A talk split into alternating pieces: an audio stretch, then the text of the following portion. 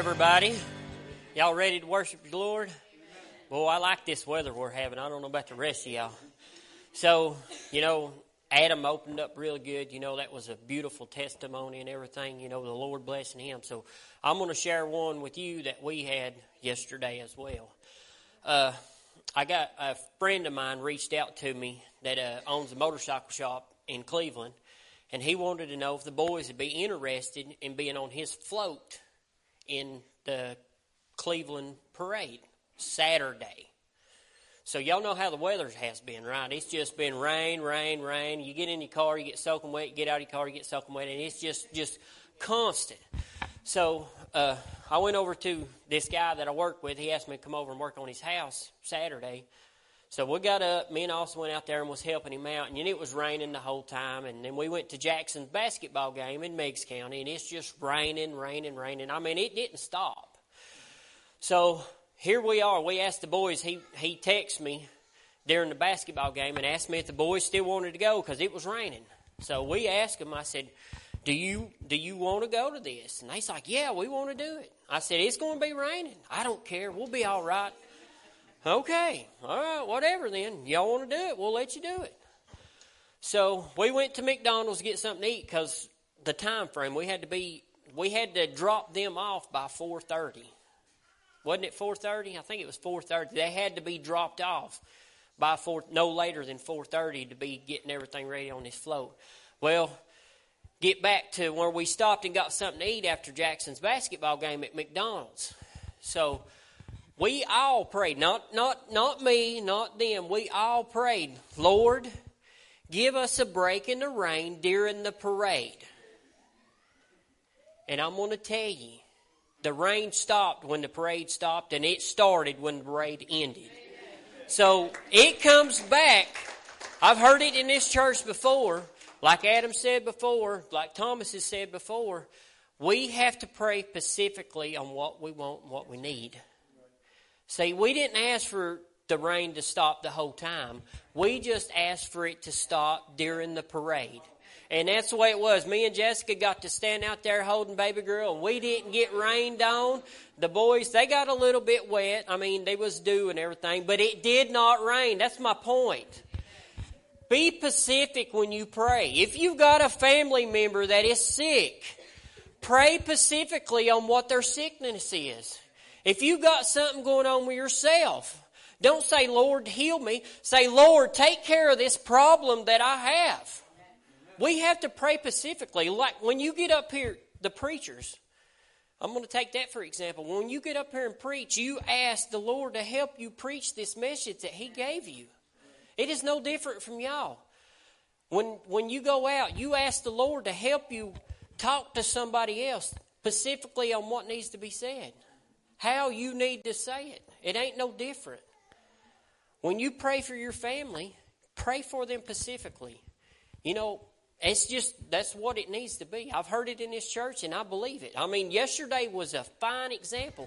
It stopped when the parade stopped and it started when the parade was done. How more specific can you be? And then the Lord delivered. I mean, hallelujah. That no, I mean, it, it's all right for the boys, but that little girl back there did not need to get soaking wet. She don't need. I mean, she's little bitty. She could have got sick if she'd been out there. We'd been out there standing in the rain trying to watch them. But the Lord delivered, and I thank Him for it. And I thank Him for it. So just remember, pray pacifically. Dear Lord in heaven, I come to you in Jesus' name, Lord. And Lord, I thank you for delivering us yesterday, Lord. I thank you for the testimony that Adam gave, Lord. And Lord, I, I pray that it gets out and touches other people and, and inspires them to stand up for you, Lord. And Lord, I ask for a boldness to stand up for you when other people are just trying to shoot you down or just trying to beat you up. Like Thomas said this morning, you will fight for us, Lord, when we're standing up for you, Lord. We thank you, Lord, for everything you're doing in this church and in, in my family, Lord. I ask you to touch each and every single body here, Lord. And Lord, we just give you the praise and the glory for everything. And we just praise you, Lord. We praise you. Amen. We'll come see a man This man named Jesus. Oh, come see a man, both Lord and Christ. He turned the water into wine, gave the sight back to the blind. He's the water and the bread, has the power to raise the dead. Oh, come see a man named Jesus Christ. Who's this man they say that the winds and the waves they obey? He's the Christ of Calvary, died on the cross for you and me. All of my life to Him's been given, all of my sins they are forgiven. He's the only hope of living. Come see a man named Jesus Christ. Well, come see a man.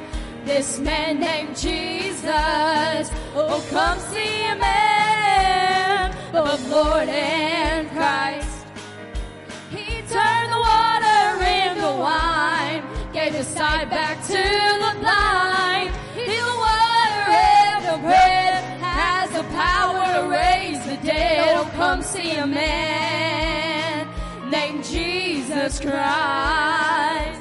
With the disciples on that day, who am I to open say? Some say John, all the prophets of old. Simon Peter had to stand up bold. Thou art the Christ, the Son of God. All power in heaven and earth abroad.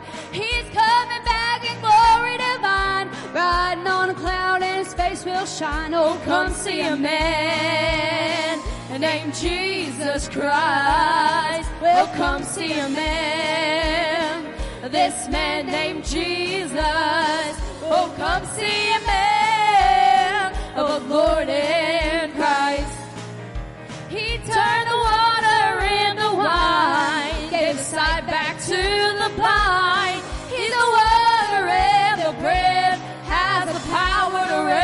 Oh, come see a man named Jesus Christ. With the disciples on that day, who am I to all men say? Some say John or the prophets of old. Simon and Peter had to stand up bold.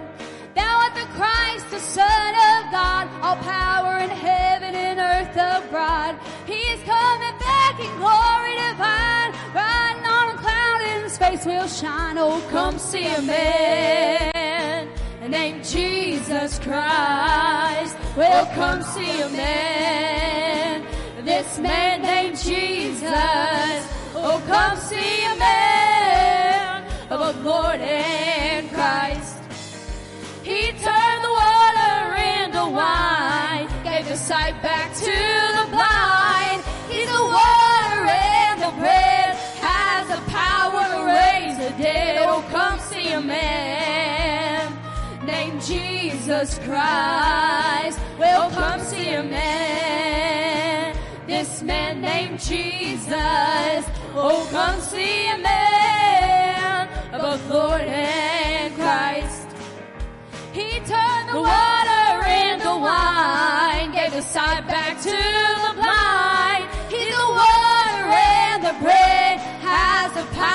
Raise the dead. Oh, come see a man named Jesus Christ. Oh, come see a man named Jesus Christ. Oh, come see a man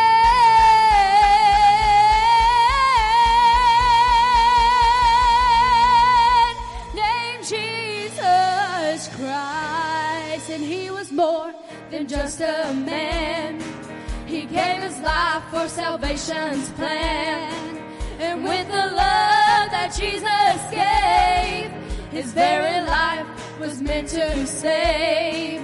That's when he proved. That's when he proved. That's when he proved. That's when he proved he was more than just a man who was out walking on the water. He was more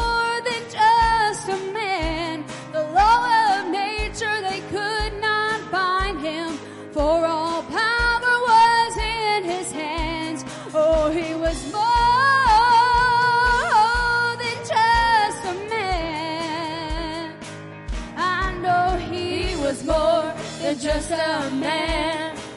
He gave his life for salvation's plan. And with the love that Jesus gave, his very life was meant to save. That's when he proved, that's when he proved that he was more than just a man. And he was too hot for the devil to handle. The demons of hell obeyed his command. He was too much for Satan to battle. For all power, no one could stand. Well, he was more than just a man. I know he he was more than just a man. He gave his life for salvation's plan. And with the love that Jesus gave, his very life was meant to save. That's when he proved, that's when he proved that he was more than just a man. The power of death, it could not kill him. The gates of hell, they could not hold him. The chains of the grave, they could not bind him. He came forth with the keys in his hand.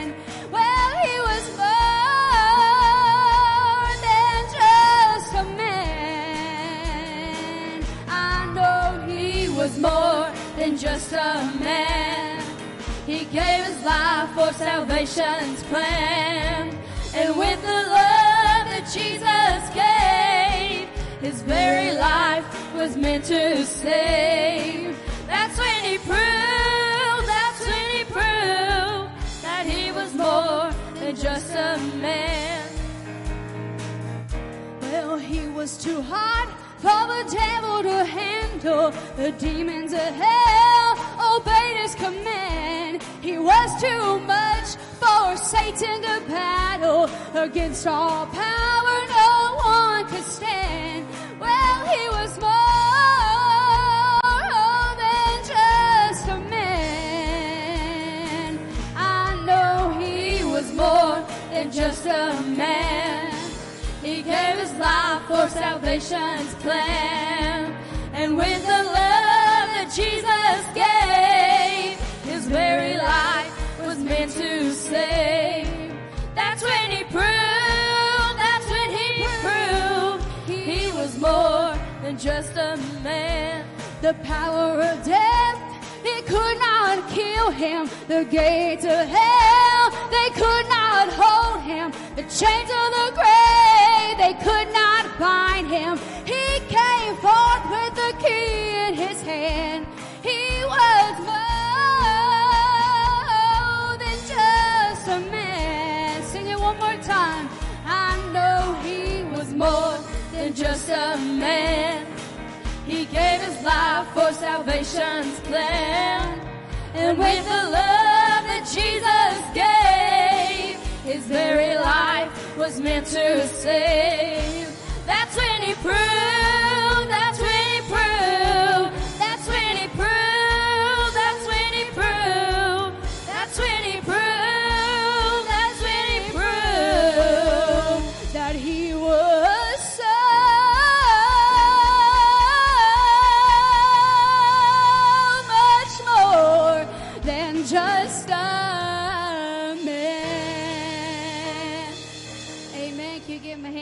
praise? Anna Kate, stay nearby. I need you. Amen. It's good to have everybody back tonight. Pretty good crowd. I'm proud of you guys. Don't let that good weather get in the way because I know we get excited. It's like, ooh, it's sunny. I'm skipping because I want to go do something fun because I got to go back to work. No, come back to church. we know people probably aren't feeling well and going through stuff, so that's fine. We'll let you slide this time, but no, it's good to have everybody here. We're thankful for everybody that showed up. Even though whatever might be going on is going on, God's still in control and for myself, just with some things going on all week long. Whew, Lord help us all. the devil has been raging, but as that song says, though Satan is ready, he is raging. We've just begun. We're not defeated. We'll keep pressing on. And all week long, I've had to remind myself that even though we get low at times with things going on in life or we get upset or, you know, we are human and we can over evaluate things and overthink things and think so much that we dwell, dwell, dwell, and we're like in a mental war zone because we have dwelled on something and you have to take a step back and say, no, no, no, no, no. This is not how I'm supposed to be. I need to keep my focus on Jesus and actually a few people have just encouraged me and some things going on. It's not a, everybody's business, but just things going on in life. We all face it. It's nobody's business but the Lord. But a few people have uh, one day I got on Facebook and I saw if you have faith, well, it was a necklace and it had a little mustard seed in it. And let me tell you, the war of my life, that was just a battle in my mind. And I saw that and I was like, hmm. If you can have faith of a, mu- that thing's not very big.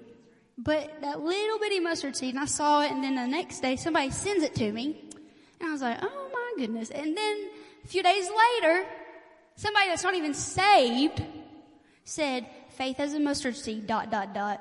Said that to me. I was like, okay, listen, Lord, I get what you're saying here. My face a little bit smaller than that right now, but, and just people has, and I was like, okay, I'm listening. I'm sorry. I've taken this in my own hands and I give it to you no matter what you're going through faith as a mustard seed and really faith has been so cool. Like I have just so much about faith lately, just in life in general. And I know, I'm sure a bunch of people can relate. If you have faith as a grain of a mustard seed, that is not that big.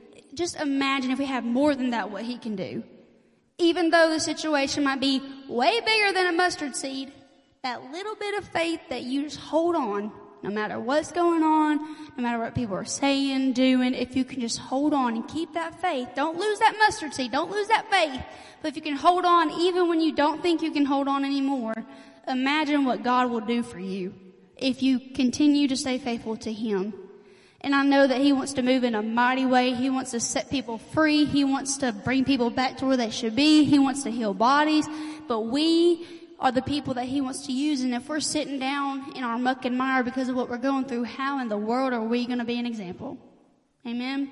So if we'll just pray for those who are not here, pray for those who are sick, going through stuff, God is able. No matter what you're going through, if you're listening, you need a healing, you need a touch in your mind, your heart, your body, your soul. He's able of everything we have need of. Just like he said this morning, let God fight for you because when he does it, he does it the way He needs to, not in our time, but in His. And when it's said and done, He gets the glory. Amen. Let's go to the Lord in prayer. Heavenly Father God, we come to you right now, Lord, in the name of Jesus, and we ask right now, Lord, that you would touch us tonight, God, that you would move in a great and mighty way, Lord, as we bring our tithes and offerings, God, that you would bless it, Lord, bless those who need a healing, Lord, in their heart, their mind, their body, Lord. We know that you are the great physician, and there's nothing that you cannot do if we will trust you, if we will have that faith as small as that little seed is, just what wonders you can do for us, God. So if we will just keep our faith and trust you that no matter what comes, the storm, you won't stop the storm, but you'll help us get through it, Lord. So we know that you're in control of everything going on in our lives. And we ask right now, Lord, that we would come into an atmosphere of worship, God, that we would praise you for all that you've done and that you're going to do. In Jesus' name we pray. Amen.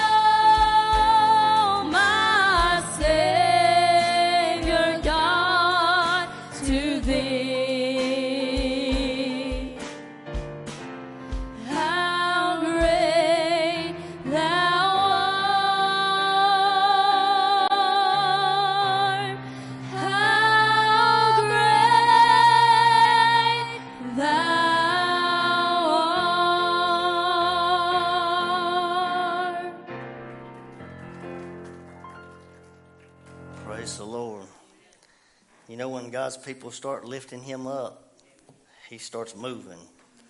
Amen. It's just proof that it's not always about feelings and emotions. Amen. Because sometimes you don't feel like it, do you? Inwardly, you don't feel so good, but the Lord is still good. Amen. And He moves, He touches us. Amen. I'm glad tonight that He hears us, even when you can't quite get the words out of your mouth. Express to Him what it is you need. The Bible says He knows what you have need of before you ever ask. So when you can't quite get it out, He knows. Amen. Praise the Lord. We're going to go back uh, tonight and finish this little part I started on last week. I believe I'm going to get through this and be done with this tonight. Romans chapter 10 was the foundational scripture I'm going to read tonight. And my wife brought up something earlier, and I know everybody here is not going to want to, but I'm just going to run it by you for those that live here in Athens. And they was, Ryan was talking about the parade. Well, we're having a little parade here tomorrow, I think, in Athens, my wife said. And um, so we're going to take little bitty baby boy, and let him see his first Christmas parade. So I thought, well, I'll just tell everybody in case there's anybody around here that wants to come to Christmas parade. I got a place downtown here, you know, where I'm working, got a pretty good sized parking lot. Y'all are welcome to come and jam it. Five, five thirty, you're more than welcome to come if you want to come and join us and be a part of it. If you don't, somebody else will. So I'm just giving you the invitation first. Tell my wife I might have to barricade, put some stuff up down there if we're going to get a, give us a spot, but I think we'll be okay. But you're welcome to come if you want to come. I know everybody don't live here and you got things going on, but you're welcome to come. It's not something I even do every year, but now with a grandbaby, things are changing. Amen. So, anyways, I know it'll be fun for him. Uh, Romans chapter 10 tonight is where we're going I'm going to go back to this foundational scripture to read for this little mini series, I guess if you want to call it that, if it's even that. It's just part two of what it means to be saved. And I had had a pretty good response from some people on this too. Some people were watching this online, and uh, uh, so I was I kind of felt like this. The Lord wanted me to do this for people that are watching that don't understand this.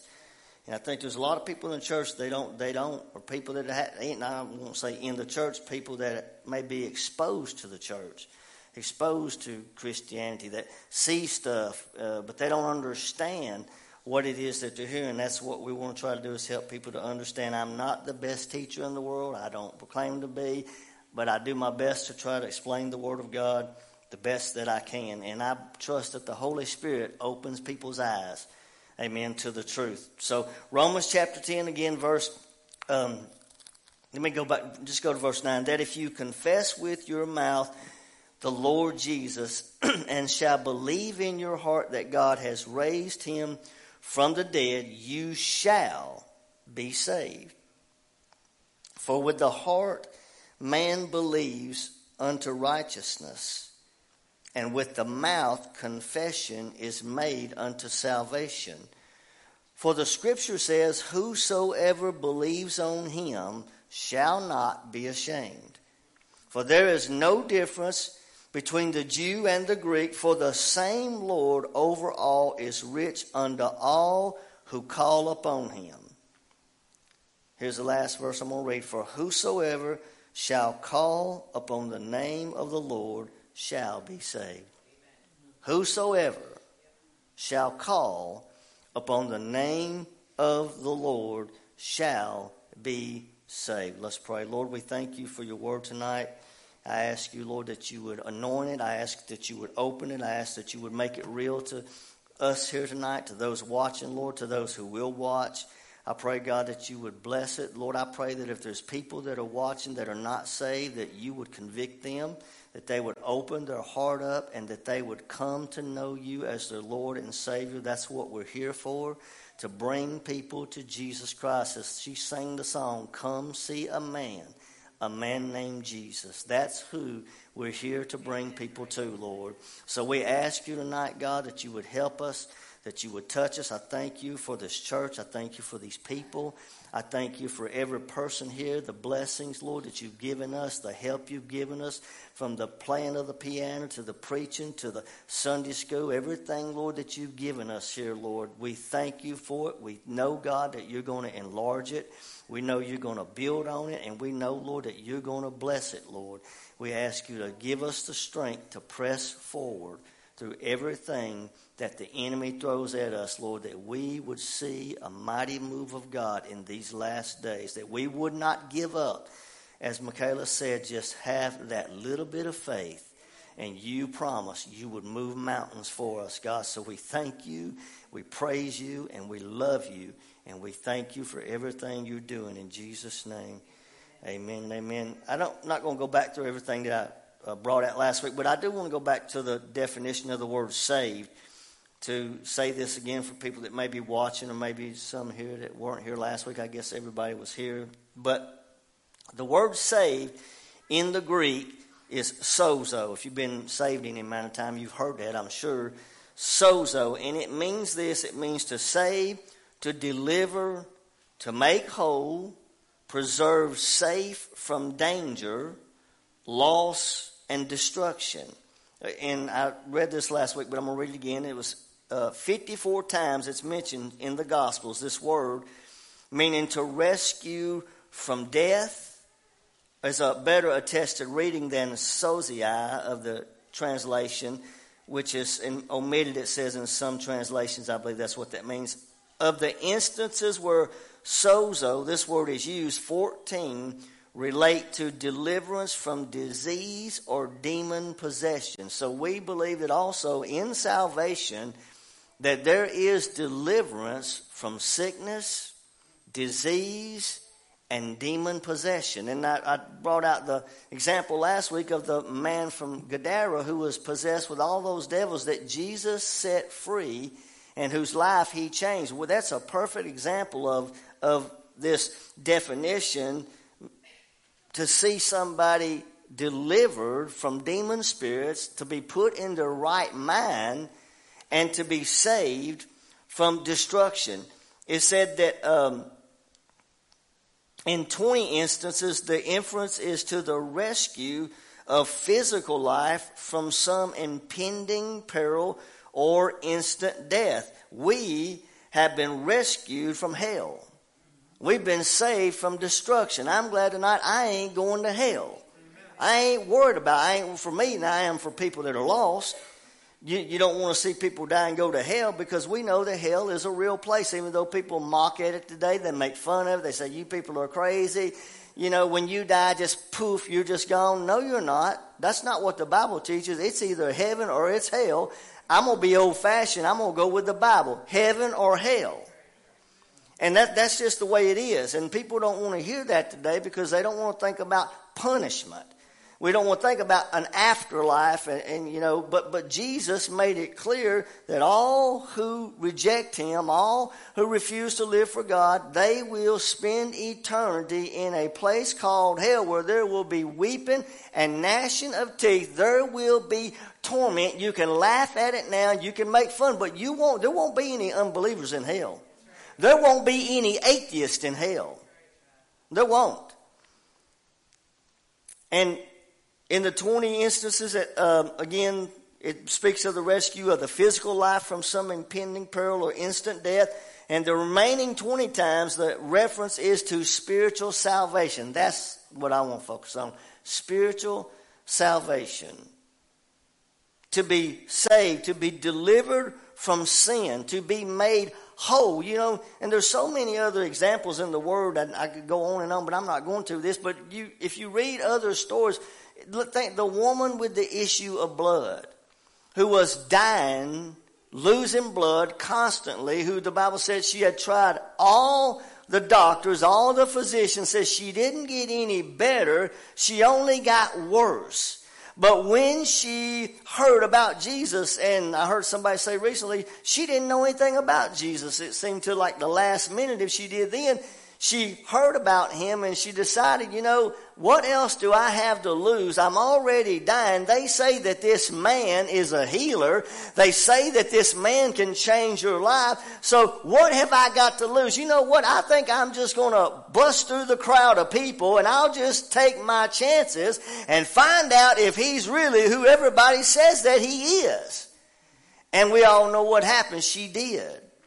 And when she touched him, the Bible says she was made whole. She was healed of that disease. She was saved. She was healed because Jesus, after that, called her a daughter. If I'm not mistaken, that's the one I'm thinking about. He called her a daughter. Before she was just a woman, but she's a daughter now.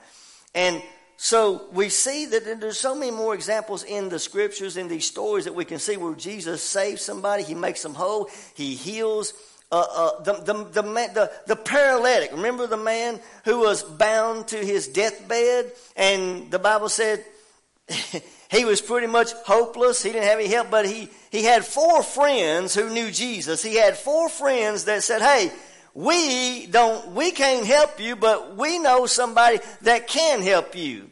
And the Bible said that uh, they all, remember, they all four of them took him to the house where Jesus was ministering. I think it was Peter's house or whoever it was. And the Bible said that the crowd of people was so thick that it was, the press was so thick that they, they couldn't get through the crowd of people. And they said, uh oh, we got a problem. We know Jesus is in there and we know he can work a miracle and he's the only hope for this man on his deathbed, but we can't get in there. And one of the guys says, hey fellas, you know what? I got an idea. We might not be able to get through there, but if we can get up there,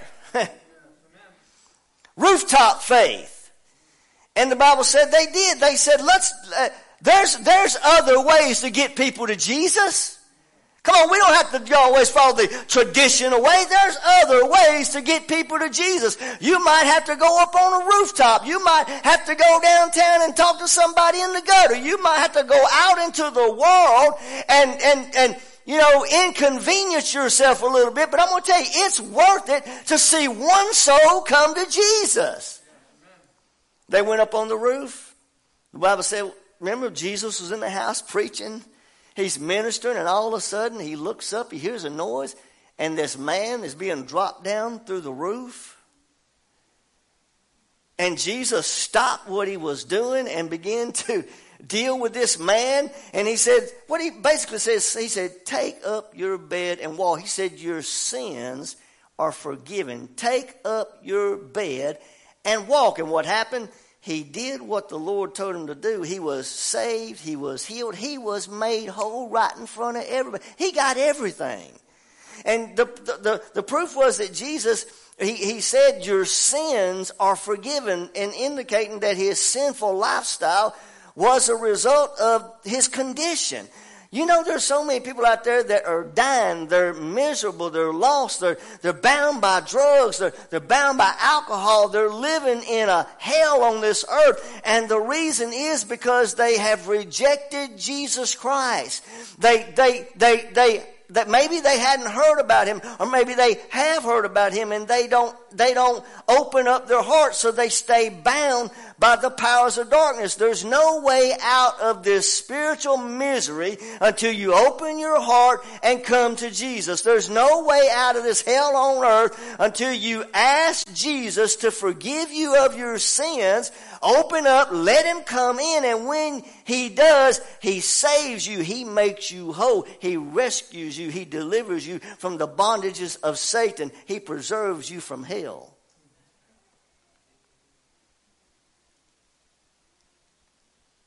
And that was another occurrence of this example of salvation being given to a man, healing. I mean, it happened over and over with so many people. The Bible said Jesus did so many things.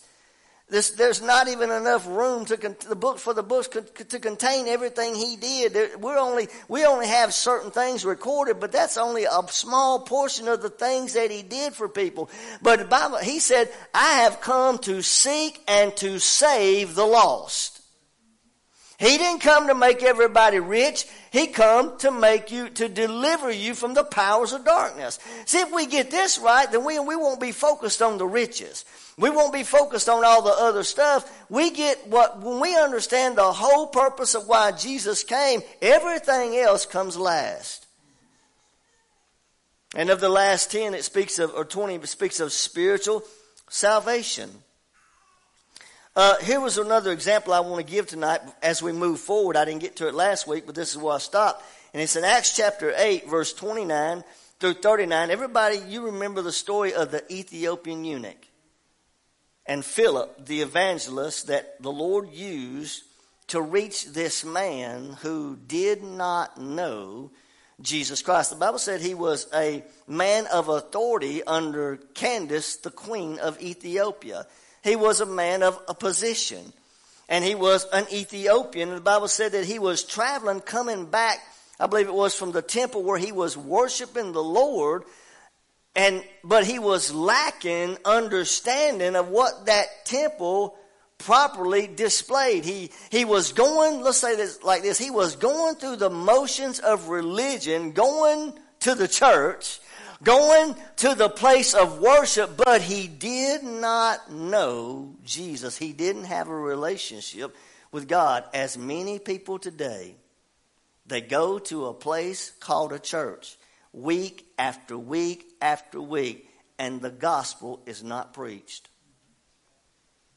The gospel, Jesus Christ and Him crucified, is not being preached for the most part in lot, a lot of these places called a place of worship.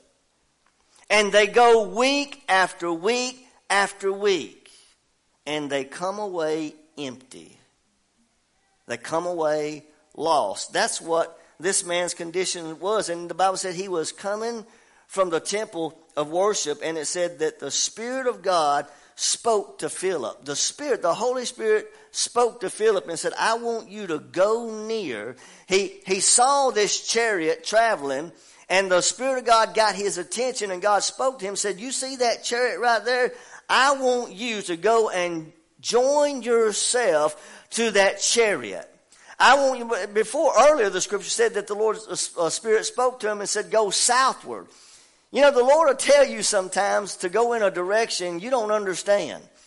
And he didn't tell him, he didn't explain to him every, you know, uh, why he was telling. He just said, I want you, Philip, to go southward. And when he saw this chariot, the Lord spoke to him and said, now I want you to go, now you come to this area, go join yourself to this chariot because I want to save somebody's soul who is searching for me. He's not finding what he needs in the temple. He's not finding what he needs in a lot of the churches today. I want you to go join yourself to him and I want you to be prepared to minister to him. And the Bible said Philip ran hither to him. He saw this chariot parked and still. And he took the opportunity to do what the Lord said. And it said, as he was approaching the chariot, he heard, he heard him reading from the prophet Isaiah, and he said to him, Do you understand what you're reading? Philip approaches the chariot. There's a reading of, the, of a portion of the book of Isaiah taking place. I believe it was Isaiah 53, I believe it was, or 55, whichever chapter it was, where it was speaking of Jesus Christ. And he said, Philip said, Do you understand what you're reading? And he said, How can I except some man should guide me? And then he desired Philip that he would come and sit with him. You see, the Holy Spirit gets to moving. Let me tell you, God knows how to put everything together from one end to the other. When God knows that there's a hungry, searching soul over here, He's going to find somebody over here that's willing to meet that soul somewhere. And this is exactly what the Lord did. We see God working on both ends. And it said that the, the Ethiopian eunuch, he desired Philip, he said, come up and sit with me. You know, I, I sense that there's something about you that I can benefit from. And it said that, that the place of the scripture that was, was reading from said, was this, he was led as a sheep to the slaughter, like a lamb dumb before his shearers, so open he not his mouth. And we know who this is speaking of, the Lord Jesus. In his humiliation, his judgment was taken away. And who shall declare his generation? For his life is taken from the earth. This is what was being read from this portion of the scroll. And the eunuch answered Philip, and he said, I pray thee, of whom does this speak? Does, is the, of, of whom speaketh the prophet of this? He said, of himself or of some other man. In other words, who is this scripture talking about? Is he talking about himself or is he talking about another man? Then Philip opened his mouth at the same scripture and preached unto him Jesus. Now let's just cut through all the malarkey and just get right down to what it's all about. Philip said, I'm going to tell you what it's about. I'm going to tell you who it's about because I know who this is. I've met this man Jesus. I've given my life to Him. So we don't have to guess or wonder about who this is speaking of. Let me help you, my friend. This is speaking of the Lord Jesus Christ, the one who was crucified on a cross, who died and was rose up, who raised up. God raised Him from the dead and He is alive right now. So make no bones about it. It's all about the Son of the living God. His name is Jesus. I want to tell you something tonight. If you're lost, His name is Jesus. If you're bound by the devil, His name is Jesus. If you don't understand what we're talking about, His name is Jesus. If you're sick of your misery, His name is Jesus. If you're tired of the alcohol, His name is Jesus. If you're sick of the witchcraft, His name is Jesus. If you're sick of the darkness, His name is Jesus. If you're sick of your religion, praise God, His name is Jesus.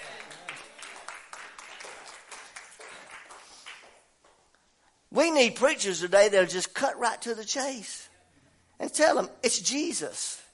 It's Jesus in the morning. It's Jesus on the job. It's Jesus at lunchtime. It's Jesus at two o'clock on break time. It's Jesus in the evening. It's Jesus at the parade. It's Jesus in Walmart. It's Jesus everywhere you go. It's Jesus in church. It's Jesus at home. It ain't nobody but Jesus. Well, you sound kind of crazy. I'm crazy for Jesus. Not that life, this is what life is about now. If your life is about anybody but Jesus Christ, it's wrong. You call yourself, you know how many people say they're Christian? I'll give it to some, they are. There's not much evidence that they know Jesus, though. Not much evidence that, they truly know Him. Oh, they'll talk about Him, but the fruit, the relationship. Let me tell you, if you know Him, you're going to talk about Him. If you know him, you're going to display him. If you know him, you can't shut up about him. It doesn't mean you're going to be walking everywhere you go, all every second of the day. It's going to be you're going to be telling everybody Jesus, Jesus, Jesus. But your life is going to you're going to show Him in your life. and you're going to, you're not going to hide him from people. You're not going to hide people from him. You're going to give them Jesus Christ. Philip said, this is talking about Jesus. He preached unto him Jesus. In other words, he explained to him what this scripture was saying from the Old Testament, bringing it over into the New. And it said, as they went on their way, they came to a certain water, and the eunuch said, Look, see, here's water. What does hinder me from being baptized. So we understand that not only did Philip preach to him about salvation, but he explained to him about water baptism. And here, I, this came to me earlier. You know what? The church today has got it backwards.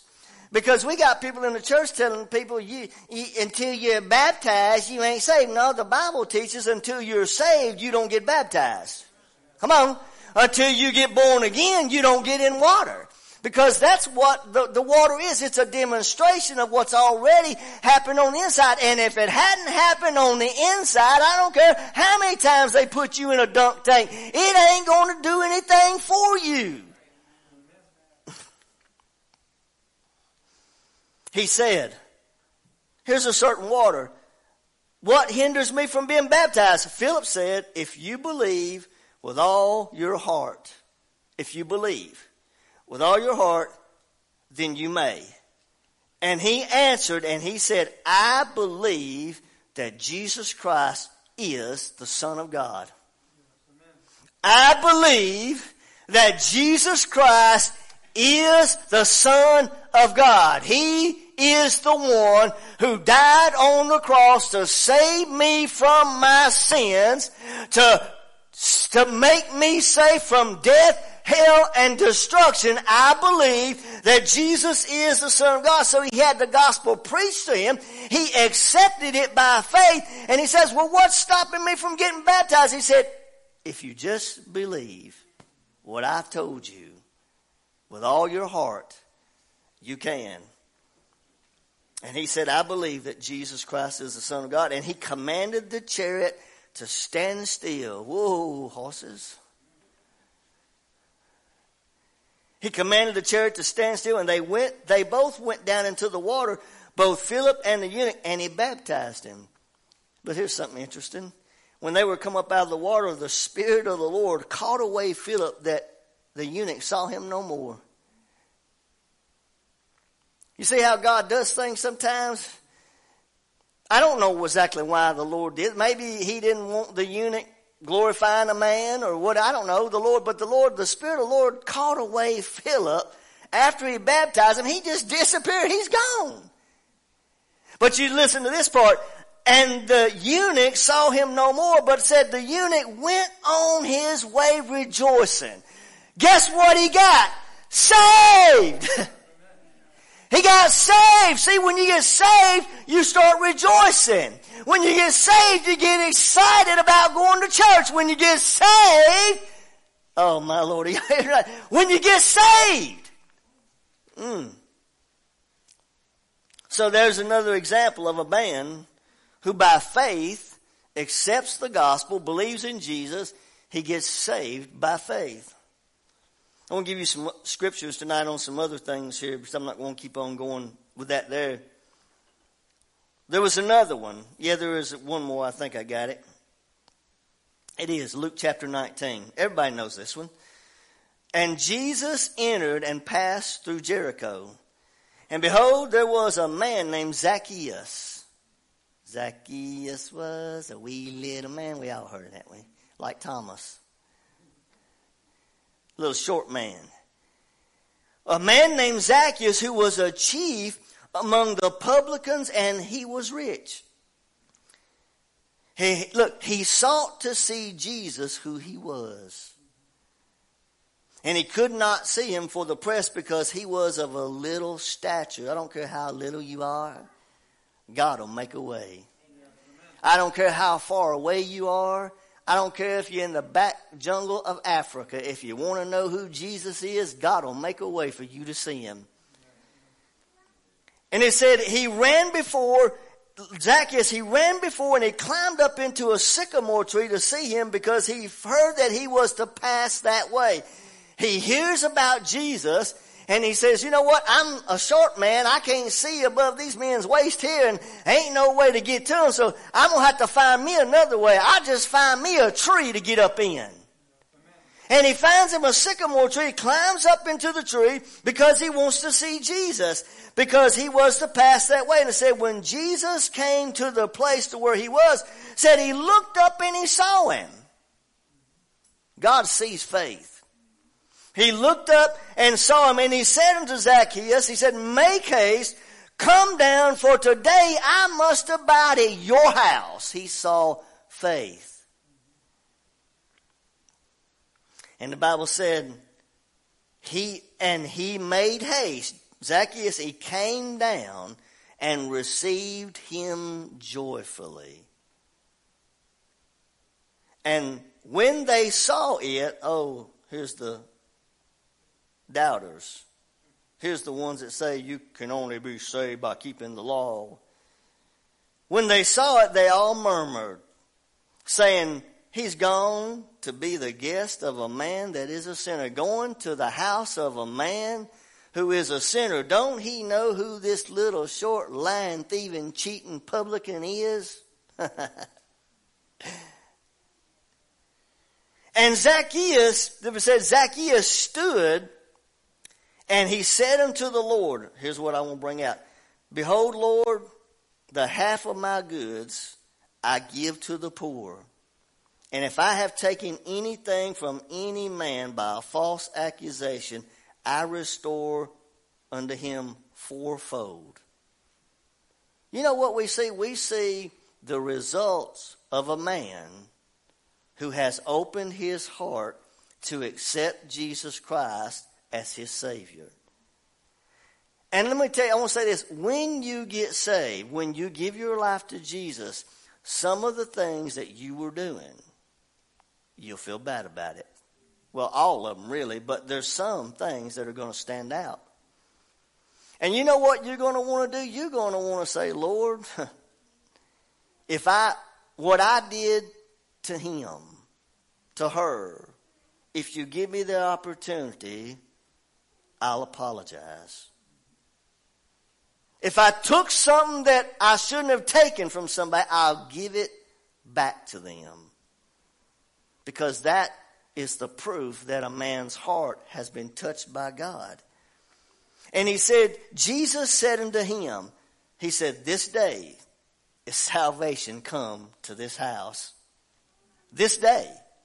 Here's the proof. Here's the proof of a changed heart. Here's the proof that a man has now accepted Jesus and has been saved because his conduct is now changing. He said, For as much as he also is a son of Abraham, and this is what Jesus said, For the Son of Man is come to seek and to save that which was lost. Zacchaeus was lost. But he came to Jesus. And, or Jesus, however you want to put it.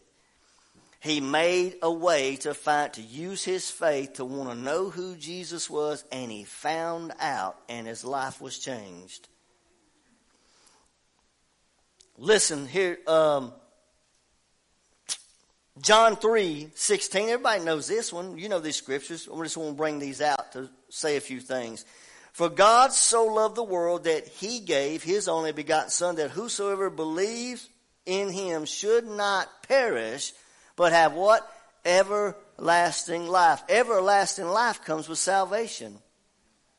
Eternal life comes with salvation. See, when you're lost, oh, we're all going to have eternal life. Even the lost are going to have eternal life. But if it's, if they don't get saved, their eternity is in misery and in darkness and in torment.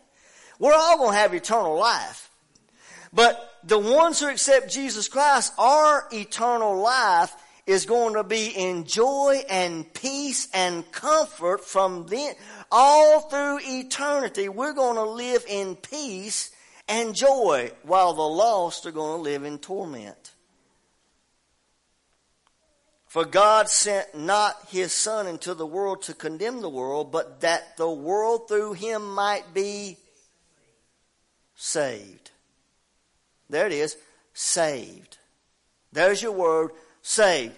healed, made whole, restored, rescued from death, rescued from sin, rescued from destruction. He that believeth on him is not condemned, but he that believeth not is condemned already, because he has not believed in the name of the only begotten Son of God.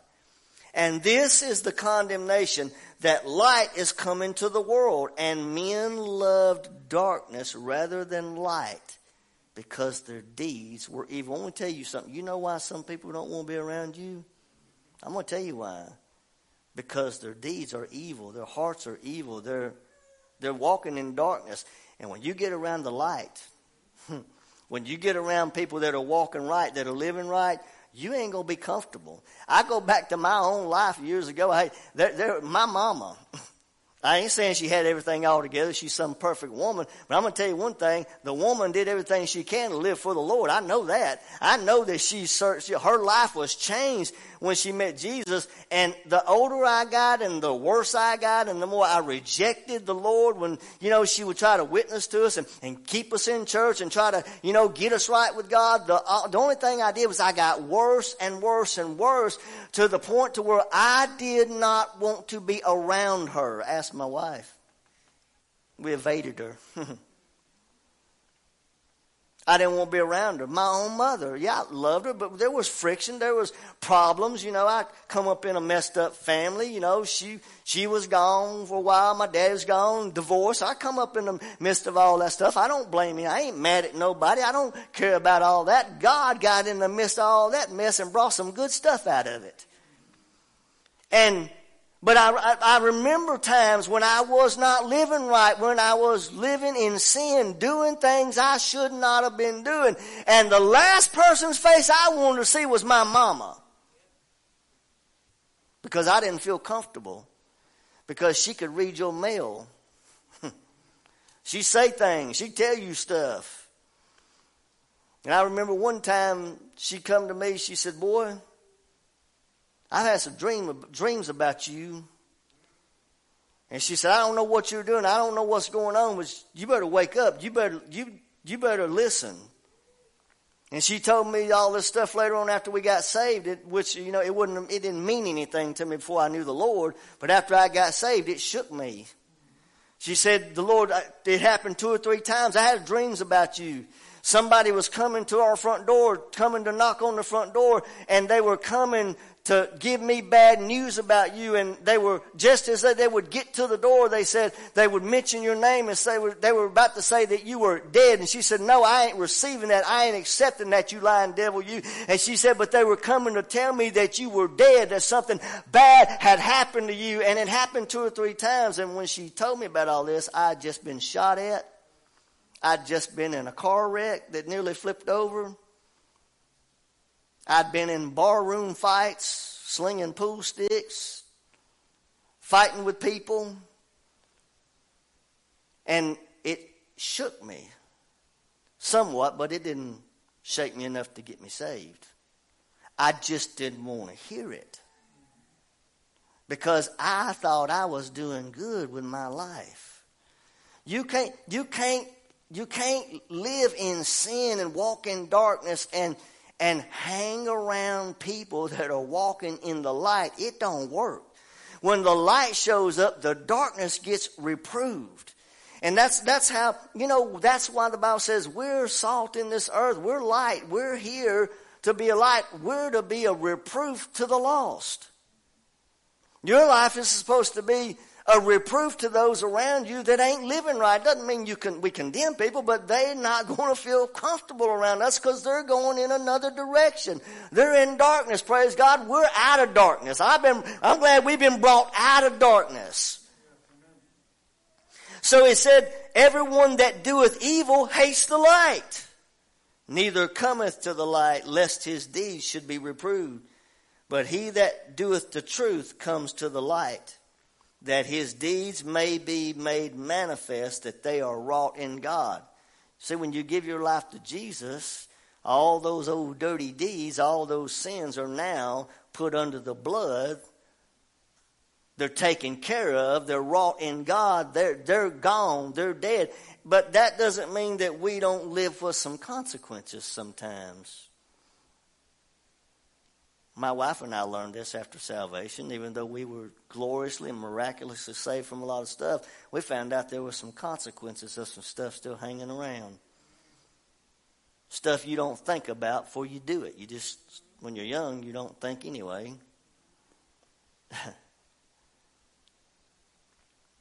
How many times did I do stuff that I didn't think about before I did it? And it could have very well landed me in some bad situations. How about you? I I got a feeling everybody in here, in here ain't been a saint all your life. You said something, you did something. You didn't think about it, you just did it. And how many people are sitting in a prison cell today because of that? The Bible says in John chapter 10, verse 6 through 9, this parable spake Jesus unto them, but they understood not what things that, that were spoke, which he said unto them. Then said Jesus unto them again, Verily, verily, I say unto you, I am the door of the sheep. All that ever came before me are thieves and robbers, but the sheep did not hear them. Here it is. I am the door. By me, if any man enter in, he shall be saved. Jesus is the door to salvation. In other words, you're not getting to heaven any other way. You're not getting delivered from your sins any other way. Jesus, look, to get through the door, you got to have the key. That key is faith. You got to go through the door. And Jesus made it plain if you're going to come through me, you come through me, you enter in, you shall be saved. And you can go in and out and you can find pastor. That's good news because he's going to take care of you. He's going to feed you. He's going to provide for you everything you need. But you got to come through the door. Some of you watching, I'm going to tell you something. If you don't go through this door, you're not going to heaven. I don't care what all the other preachers tell you. I'm telling you what the Bible says. If you don't go through Jesus Christ, if you don't repent of your sins, ask God to cleanse you and forgive you, to save you the right way, you're not going to heaven. Especially if you've been confronted with the truth. You've been told, you've heard it. Now you got you're going to be accountable for it. And I want to say this, I'm not I don't, I'm not living for Jesus. I didn't give my life to Jesus just to escape hell. That's a benefit. I, I, gave, I live for Jesus not to escape hell, but to live a good life. To live a free life. To live a joyful life. I'm glad tonight that we don't have to live like we used to. I'm so glad tonight my wife and I, that mess has been stopped. I'm so glad we ain't living in misery. I'm so glad we ain't in a duplex in Middle Tennessee smoking crack, getting high, drinking and drugging and fighting all the time. I'm glad tonight Jesus died to bring peace into my heart, into her heart and praise God there's peace in my house now. Not because of what I did, but because of what Jesus did. There's peace. Well, do you ever get upset with one another? Well, do you? Adam? Christy? No, he said. Alta? Curtis? No, surely not. Grace, Lisa? I mean, they're family. That's mother and daughter. Of course, we all get a little agitated with one another, but listen, that, that ain't what I'm talking about. I'm talking about chaos and fighting and, and disturbance of the peace. Thank God that stuff's been stopped by the power of God. And the old devil, he tries to disturb your peace. He will. But you don't have to give in to him.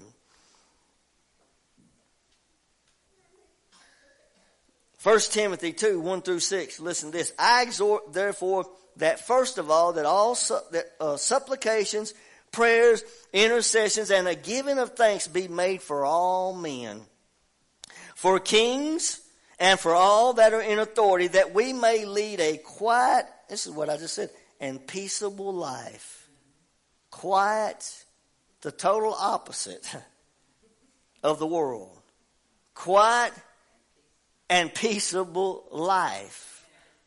I never forget, and you've heard me tell this, but I have to tell it again. I never forget just a few months after we got saved, living in that duplex in Middle Tennessee. We went, I'm telling you, we literally went from fighting every weekend and fussing and cussing and drinking to sitting outside in our front yard with a chair with a Bible in our lap, reading the Bible, and some of our neighbors thought we had flipped out. I'm telling you, I, I, one of my old friends, God is my witness. My wife remembers this. One of my old friends who lived up the road from me when we were teenagers, we hung out all the time. We got into a lot of stuff together. We drank. We did stuff, you know, what kids do. And we did things that weren't good and we did some things that weren't so bad. So anyway, we were good buddies, but I was 30 years old at this time. He was 29 or whatever, about a year behind me. And I'll never forget we were, we were sitting out in that front yard one day with those Bibles talking about the Lord and he come driving down the road in his car and he passed by the house and I saw him. He kind of looked over and seen us. I said, there's Tony. And I thought, hey, I hadn't seen Tony in a while. So he was going about two doors down to one of our other neighbors and he pulls in to drive down there. I'm like, hey, there's Tony. I'm going to get to see Tony. I'm like, hey, Tony, what are you doing? He got out of the car. God's my witness. He got out of that car in that driveway. And when I, I hollered his name, he went like this right here. He went just like this. And he ran straight into that house. He ducked down like he didn't even hear me. And went straight into that house. Now you explain that to me. He knew, he heard, he found out. Something happened to that boy. I'm going to tell you, they're going to know, church. People are going to know. And, and I'll never forget the, our next door neighbor in the duplex, the one who said that they, ones who said that for entertainment every weekend, they didn't have to go anywhere. They could just sit home and listen through the walls at me and Melissa. Fighting, cussing, fussing, and throwing stuff. Some of y'all just don't know. throwing stuff. I remember one time I got some mad. Remember the beepers? I carried a beeper. I had a beeper from work. I thought I was really important. I got to carry a beeper. I got so mad I threw that thing. Boom! It stuck right in the wall. Left a square imprint right in the wall, just sitting there. Didn't even break it. they are indestructible. Found that out.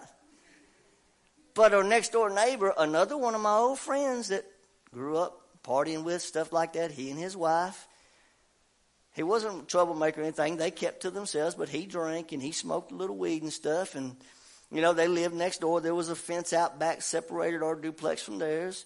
And I remember after we got saved one night, the Holy Ghost got to moving on me, and I'm waiting for the opportunity. I said, Boy, I can't wait to get to him. I can't wait to talk to him. And one night I, I remember it happened. He was out back over there and I walked out and I seen him over there. I said, I think now's the time. I run over and I jumped that fence. I said, Hey Grady, how you doing, boy? What your, you know, we got talk. I said, Grady, I said, I just want to tell you the Lord Jesus Christ can change your life, man. If you give your life to him, man, he can do something for you like he's done for me. He said, I don't know if I'm ready for all that right now. And my heart just sunk. I was like, man, you don't know what you're missing. But here was what I was wanting to say. Every time they would come around us, when they would see us, him and his wife, no lie, he, they knew how we were.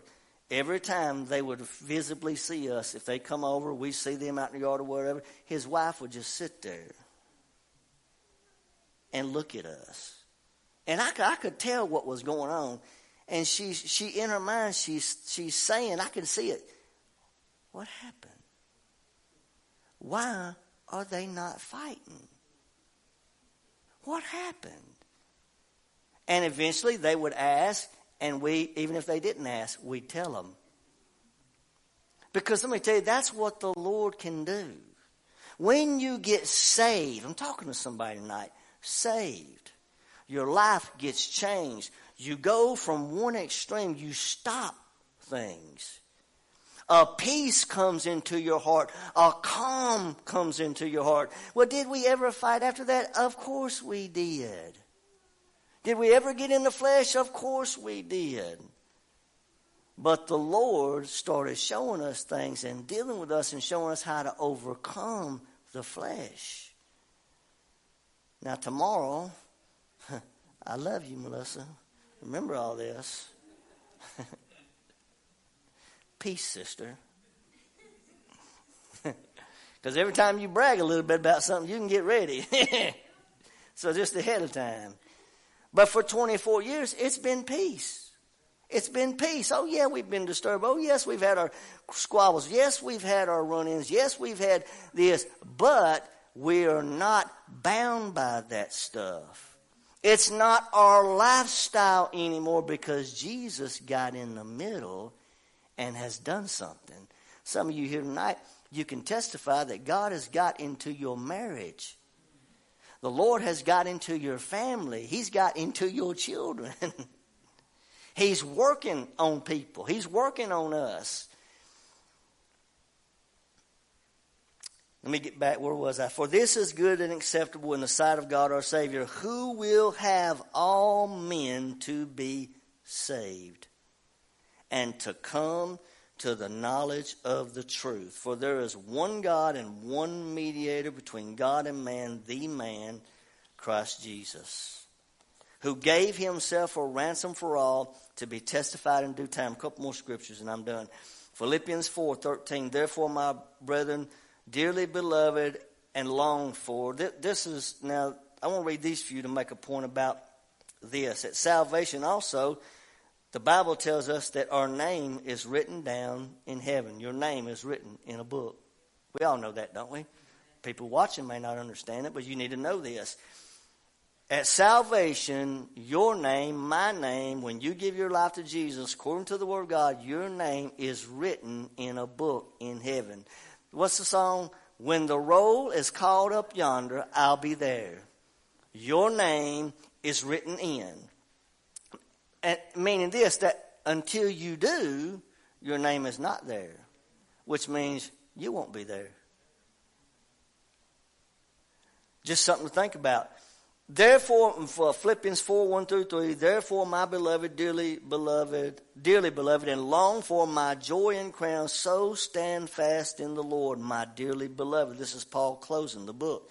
He said, I beseech Euodias and beseech Syntyche and they, that they be of the same mind in the Lord. And I entreat thee also, true yoke fellow, help those women which labored with me in the gospel. Listen to this, ladies. With Clement also, and with my other fellow laborers whose names are in the book of life. Paul knew about a book, a book of life. Revelation 3 and 5, you've heard it. He that overcometh shall be clothed in white raiment and I will not blot out his name out of the book of life. So hold on a second. Now we got something else to deal with. So your name goes in at salvation, but your name can be taken out if you don't stay steadfast. If you don't keep your faith in the one who saved you. You can turn your back and your name at some point, I don't think it happens overnight, but your name can be taken out, which means you will be rejected. Jesus said, If you're lukewarm, I will spew you out of my mouth.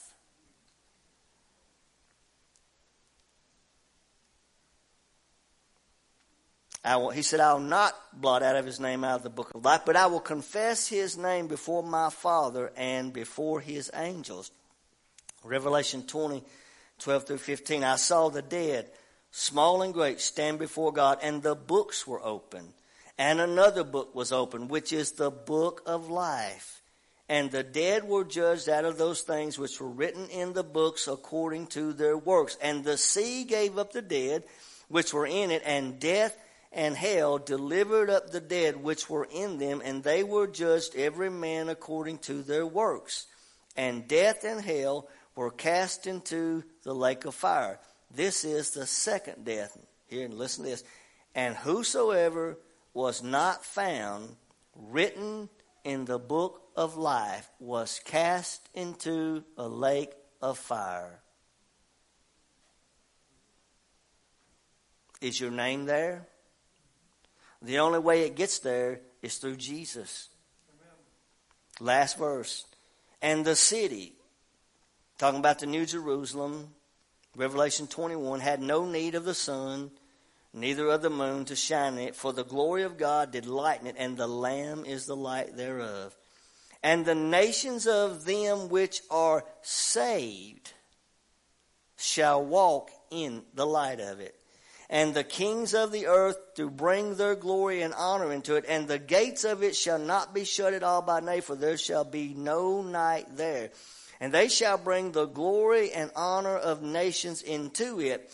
And there shall in no wise enter into it anything that defiles, neither whatsoever works an abomination or makes a lie, but they which are written in the Lamb's book of life.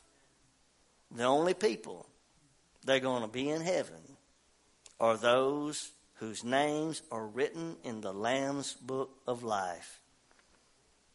The Lamb is Jesus Christ. The door is Jesus Christ. Salvation is through Jesus Christ. Would you come, Miss Grace, for just a minute? Michaela, you back there somewhere? I'm going to pray tonight because I feel like that we should. We're going to pray. I believe everybody here's saved. Y'all look saved to me. You've been here for a long time. some of you have, some haven't, but I believe that you're all saved. But there's people watching, you're not. You don't have that peace. You don't have that joy. You don't have that assurance of where you're going when you die. This is for you. Jesus loves you. And the same salvation He has given to us, He wants to give it to you the same freedom from the powers of darkness He has given to us. I'm going to tell you, He wants to give it to you. Some of you in this place tonight, you got family members that are lost. They're on their way to hell and they need Jesus Christ. I got family members who need Jesus Christ. Maybe some of you are watching. There's only one way for you to make it to heaven. You must be born again. You must accept Jesus. If that's you, wherever you are right there watching through the internet, I want to tell you, all you got to do is open your heart. Open your heart. Confess Jesus. Ask Him to come into your heart, into your life. Ask Him to forgive you of your sins. Right where you are, swallow your pride. Admit you can't save yourself, you can't change yourself, but Jesus Christ has already done it.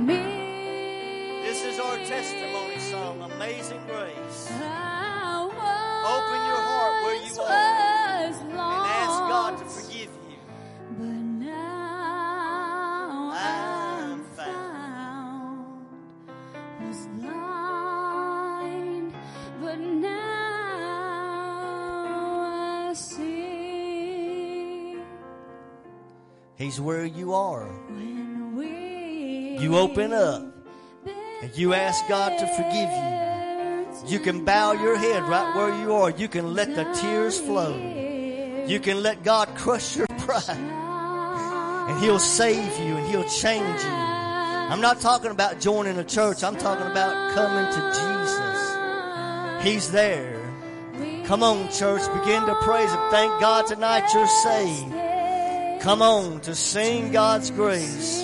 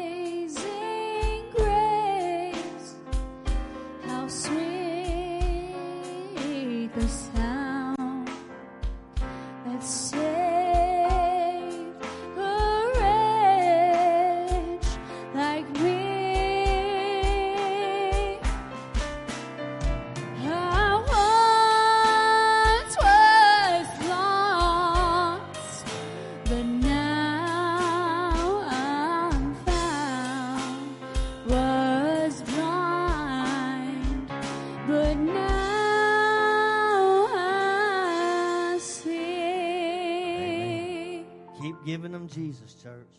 Amen. Praise the Lord. God bless you all. Have a great week. And if the trumpet don't sound, see you Wednesday night. Amen. We hope you were blessed by the live service from Family Worship Center in Athens, Tennessee.